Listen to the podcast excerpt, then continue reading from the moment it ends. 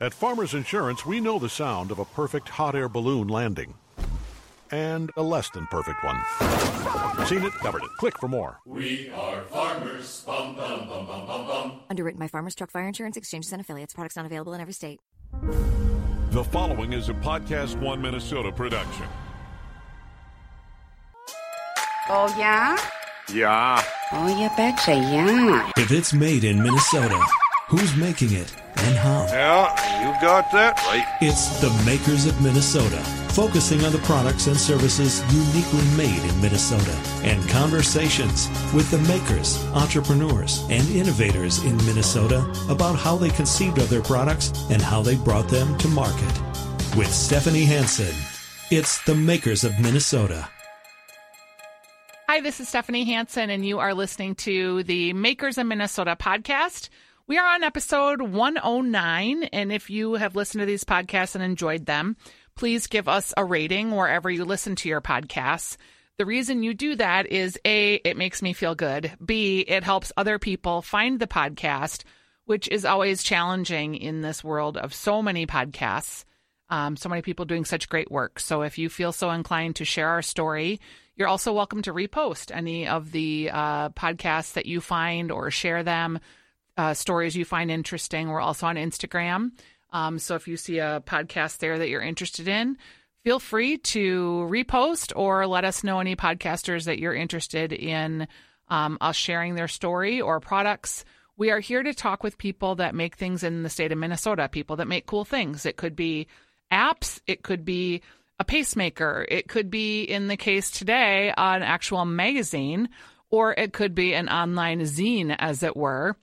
I am here talking with Kara Larson. She is with Make Minnesota, which is a magazine, but it's also a digitally platformed magazine. Is that correct, Kara? A little bit, yeah. So when we rebranded at the end of 2017, we are no longer publishing like a digital format. Yep. Um, so I still do some online interviews with creatives, um, and those would be like digital only content. Um, but the magazine, the print magazine, is definitely like primary product. Okay, so people subscribe mm-hmm. to Make Minnesota. Do you mind if I ask how many subscribers you have?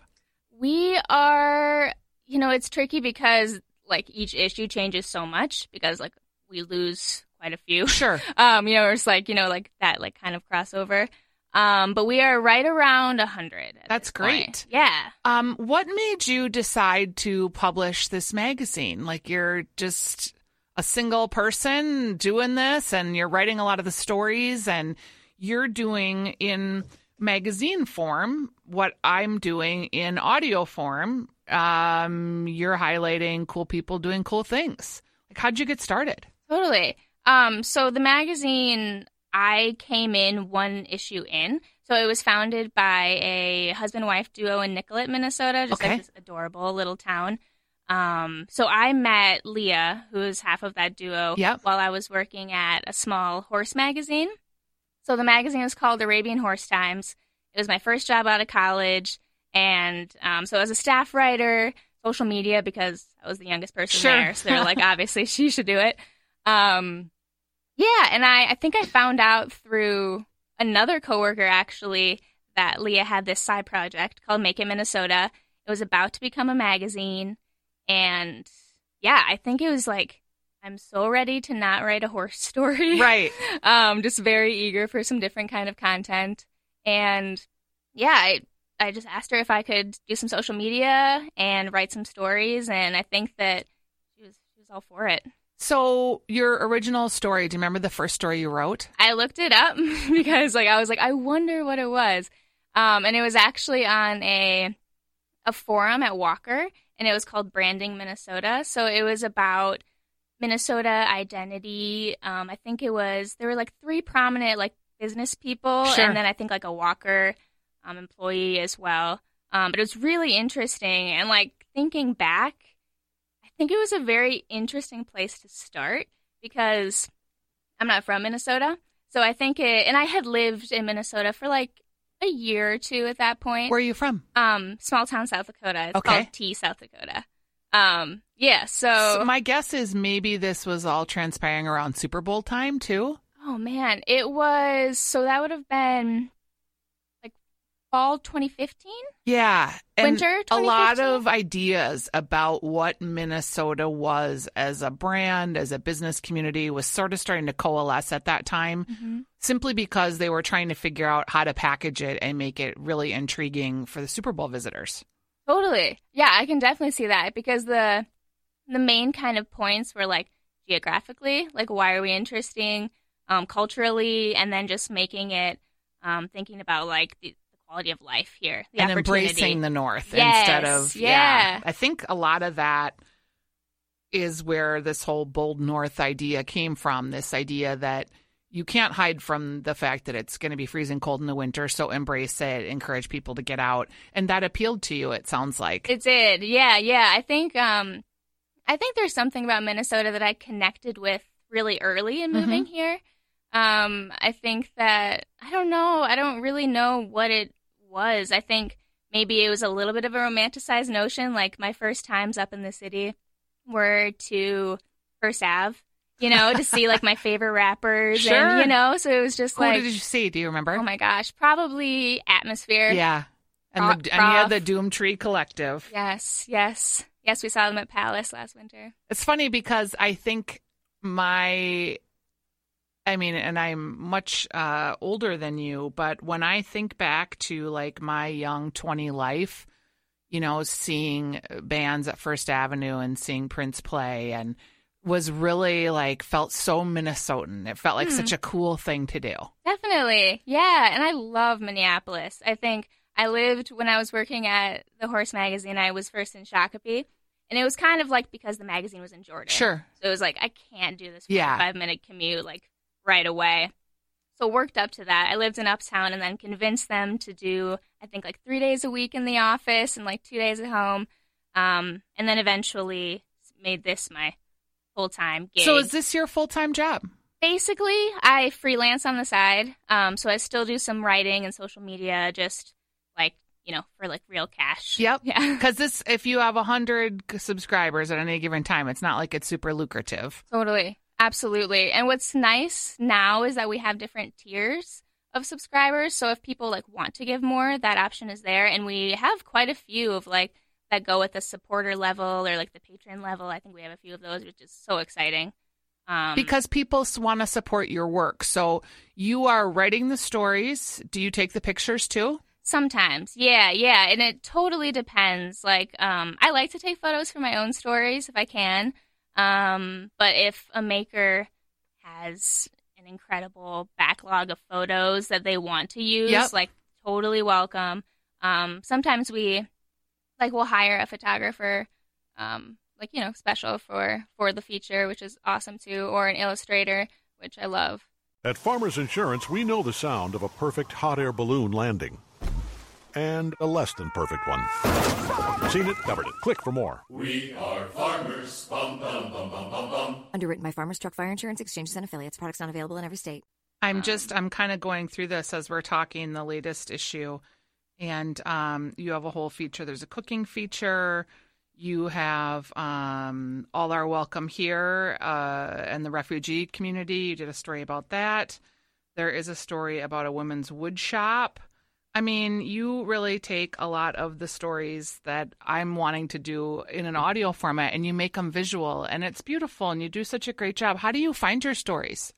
Oh man, totally, totally depends. I feel like this year, for some reason, it's been more like word of mouth. Uh huh. Um, kind of just like suggestions from other people. I spend a lot of time on the internet. Yeah. You know, just like researching um markets. Can you Um, remember a story where you like were like, "Oh, this is going to be so cool!" Like, and you were really excited about talking to the person, and then you got him to talk to you.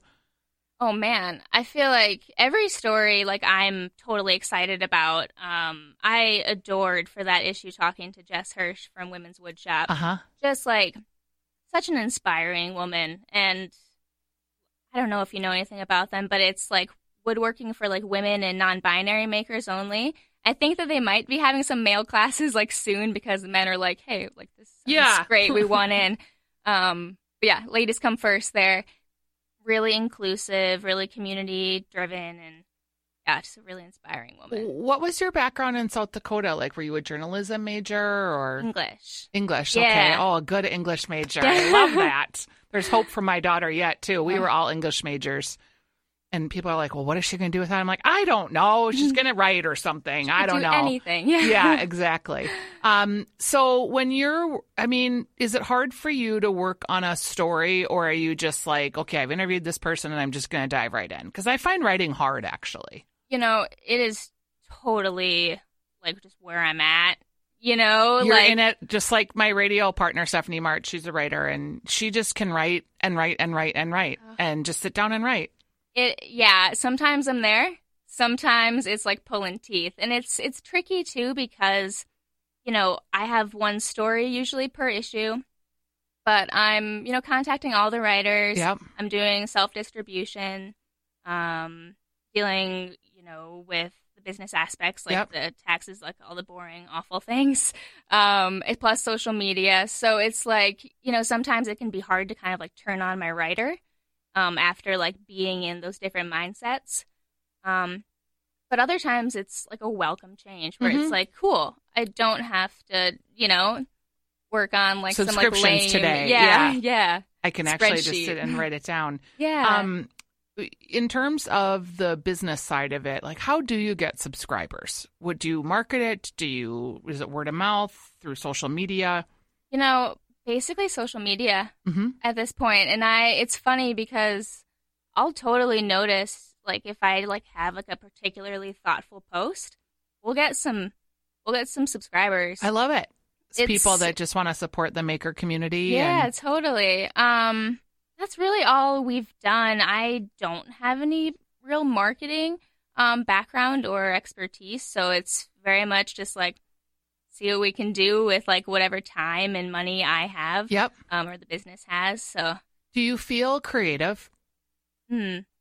I mean, yeah, I think that that's that's a big like you know umbrella type Uh, word. Yeah, and I only ask you that because some days, like, I don't know, I don't feel like I'm a very creative person. But I think some other people, like, it just oozes out of your pores, right? Oh man, no, it's totally a spectrum. Or like, and like, you know, if you're having a low day, then it's just not there. Yeah. Or maybe it, that fuels it too. Like creativity is weird, and I think um, that's absolutely something that I take from the people I talk to, where they're so inspiring. Like We're- if if I talk to a maker, like I immediately want to go home and paint, or yeah, you know, do something like that. Yeah. Where do you see this going? Like, do you think you'll just keep expanding? Do you like eventually want to be an editor of like a city magazine or what's Hmm. like your personal drive? Yeah, I think. I mean, I would love to see it just get like thicker and thicker. Uh huh. I think we're about 50 pages right now, Mhm. and yeah, I just want it to get bigger and bigger. Um, more contributors, more stories. Um, I would love to see this be like a long term, like Yeah. sustainable magazine for me, and like to be able to cut a paycheck. You know, and you guys don't sell advertising. Is there a reason behind that? Yeah, I think I think it's really distracting. Mhm. I think that we're super inundated with ads at basically every step, especially when we're trying to read a magazine. Um, and because I'm very distracted by advertisements, I kind of loathe reading something where you like have to find the story in Yep. between the ads Yep. just a personal preference. Um, so yeah, and I think I think it just makes it special, and like it's such a beautiful print product, and it's expensive to print. So I think that like every bit of that is really precious. Um, so at all cost, I would love to find alternative. And that is through subscriptions, that is through benefactors. Um, yeah, like social media collaboration. Mhm. I'm I'm very cool with selling that space. hmm So tell me what that looks like. Yeah, so I've worked with quite a few like events, usually craft market type events. So it would be like um, American Craft Council, their like craft show in the spring. Um, Junk Bonanza, I've worked with. Um, Maker Faire, MSP, the Yep. like kind of like tinkery fair. Yeah. It's really fun. They were on our podcast very early on. Oh, nice. Yeah, I like them. and um, like a few other markets. And what do you? What does that look like? You will do like a highlighted post for them in exchange for some kind of monetary support of the magazine. Basically, yeah, yeah. And I, I usually put together kind of like a fun package Mhm. to just make it fun for the both of us. Because it's me writing that preview story, making the posts, um, you know, and I usually have some sort of maker interview component too, Yep. um, which is really, I mean, good for both of us. So I, I have a good time with it.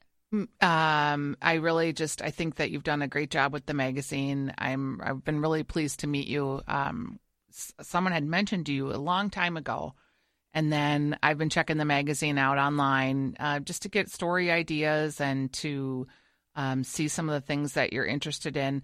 Are there any like genres that are off limits, or do you see creativity in like in this particular issue? There's food, but there's also art. There's makers. hmm No, totally. And I think it's funny from where the magazine came from. It was very like craft specific. Mhm. And I think when we when I took it over um, on my own, the end of 2017, um, I kind of wanted to broaden our focus a little bit and kind of think about where community was. You know, and just like in all kinds of makers. Yeah, and, that maker's a really broad and- term. yeah, totally.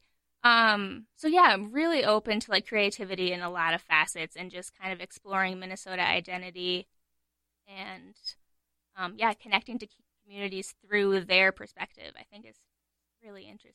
All right, we've been talking to Kara Larson. The magazine is Make Minnesota. You can find it online at Make Minnesota. No, excuse me, makemagazine.com, right? I want to make sure. Um, make MN magazine. Okay, I'm reading it from across the desk here, and I'm obviously need glasses. MakeMNmagazine.com. You can subscribe if you would like to see more stories like this. Being a benefactor or sponsoring would be awesome. Uh, Kara Larson, thank you for sharing your story. Thank you. At Farmers Insurance, we know every windshield collision has a unique sound. Beetle. Bird poop. Drone. Seen it, covered it. Click for more. We are farmers. Bum, bum, bum, bum, bum, bum. Underwritten by Farmers Truck Fire Insurance Exchanges and Affiliates. Products not available in every state. I'm Rita Foley with an AP News Minute. An F 16 pilot having hydraulic problems with his aircraft managed to parachute to safety as the plane smashed into a warehouse east of Los Angeles. Fire Captain Fernando Herrera. That pilot landed in the uh, March Air Force Base area, in the base itself. Amazingly, there were no serious injuries after the plane hit the building. Alabama executed a man last night for his role in killing four people after an argument over a pickup truck. Tennessee executed a man who killed his wife. Reporters couldn't see the execution, but AP correspondent Travis Loller says We could hear sounds, uh, including a singing, that uh, uh, Mr. Johnson's attorney says was him singing a hymn. Answering a reporter's question, President Trump said he hopes the U.S. is not on a path to war with Iran. Mr. Trump has dismissed suggestions that any of his advisors are trying to push him into a conflict. I'm Rita Foley.